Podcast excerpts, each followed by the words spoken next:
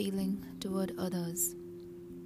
At one of my conferences, someone made the following observation I want to share with you something wonderful that happened to me.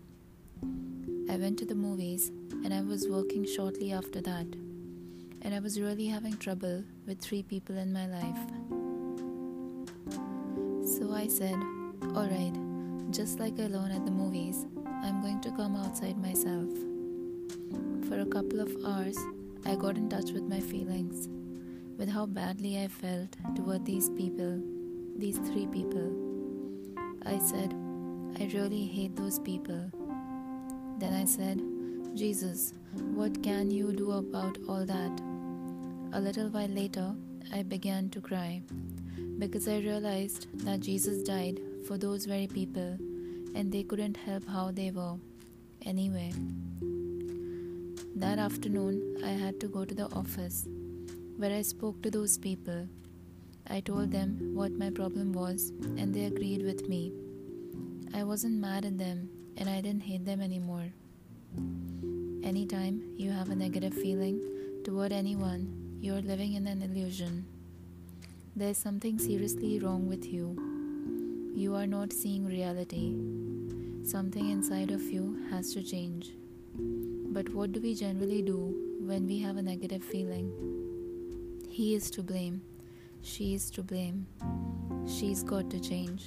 No, the world's alright. The one who has to change is you. One of you told one of you told of working in an institution. During a staff meeting, someone would inevitably say, the food stinks around here, and the regular dietitian would go into orbit. She has identified with the food. She is saying, Anyone who attacks the food attacks me. I feel threatened. But the I is never threatened. It's only the me that is threatened. But suppose you witness some out and out injustice, something that is obviously and objectively wrong would it not be a proper reaction to say, This should not be happening? Should you somehow want to involve yourself in correcting a situation that's wrong?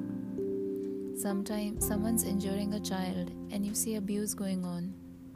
How about that kind of thing? I hope you did not assume I was saying you shouldn't do anything. I said that if you didn't have negative feelings, you'd be much more effective.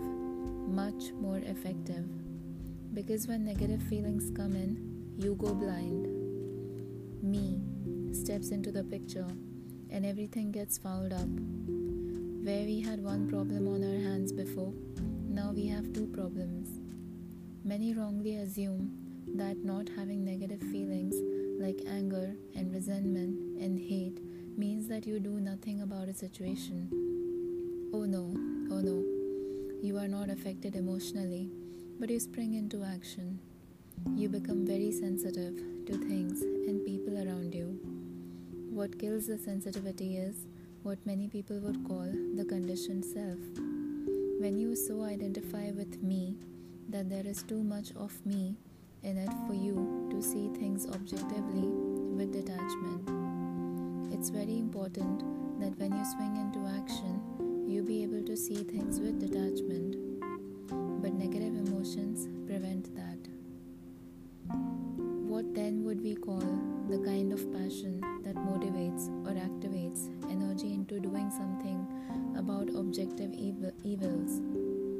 Whatever it is, it is not a reaction, it is action. Some of you wonder if there is a gray area before something becomes an attachment, before identification sets in. Say a friend dies it seems right and very human to feel some sadness about that. But what reaction? Self pity? What would you be grieving about? Think about that. What I am saying is going to sound terrible to you, but I told you, I am this, that what I say sounds inhuman, doesn't it?